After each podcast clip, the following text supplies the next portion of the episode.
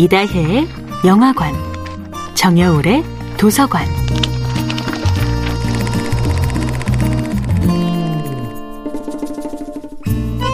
안녕하세요. 여러분과 아름답고 풍요로운 책 이야기를 나누고 있는 작가 정여울입니다. 이번 주 함께하는 작품은 토마스 아디의 테스입니다.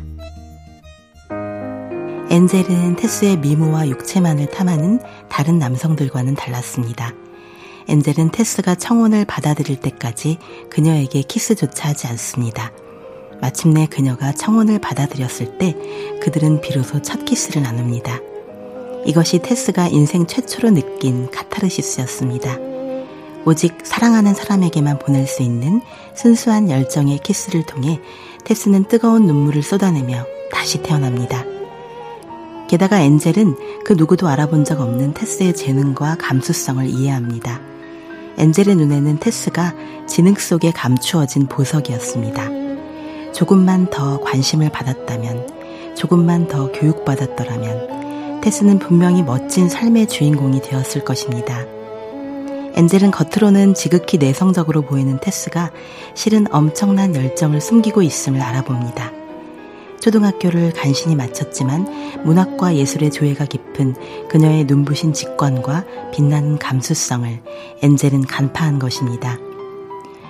엔젤은 내향적인 테스의 내면 깊숙이 잠자고 있는 삶에 대한 열정을 끌어냅니다. 하지만 엔젤도 극복하지 못하는 지긋지긋한 보수성이 있었습니다. 바로 여성의 순결에 대한 집착이었지요. 엔젤은 당연히 테스가 처녀일 거라고 생각합니다. 엔젤은 테스의 뼈아픈 그림자까지 사랑하지는 못했습니다. 테스는 결혼 첫날 밤 모든 것을 고백합니다. 자신이 성폭행을 당했으며 아기를 낳았고 가엾은 아기는 태어난 지 얼마 안 되어 죽고 말았음을요. 엄격한 목사 집안에서 자라는 엔젤은 자신이 굉장히 진보적인 사람이라 자부하고 있었지만 첫날 밤 신부의 용기 어린 고백을 받아들이지 못합니다. 엔젤은 목류병 환자처럼 의식이 없는 상태에서 잠옷바람에 테스를 안고 나가 그녀를 이름 모를 관 속에 눕히며 울부짖습니다. 나의 신부가 죽었구나, 죽어버렸어.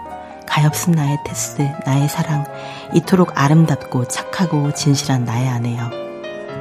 분명히 살아있는 테스를 죽은 사람으로 취급하는 엔젤의 이런 행동은 얼마나 폭력적이고 자기중심적인 것인지요. 정여울의 도서관이었습니다.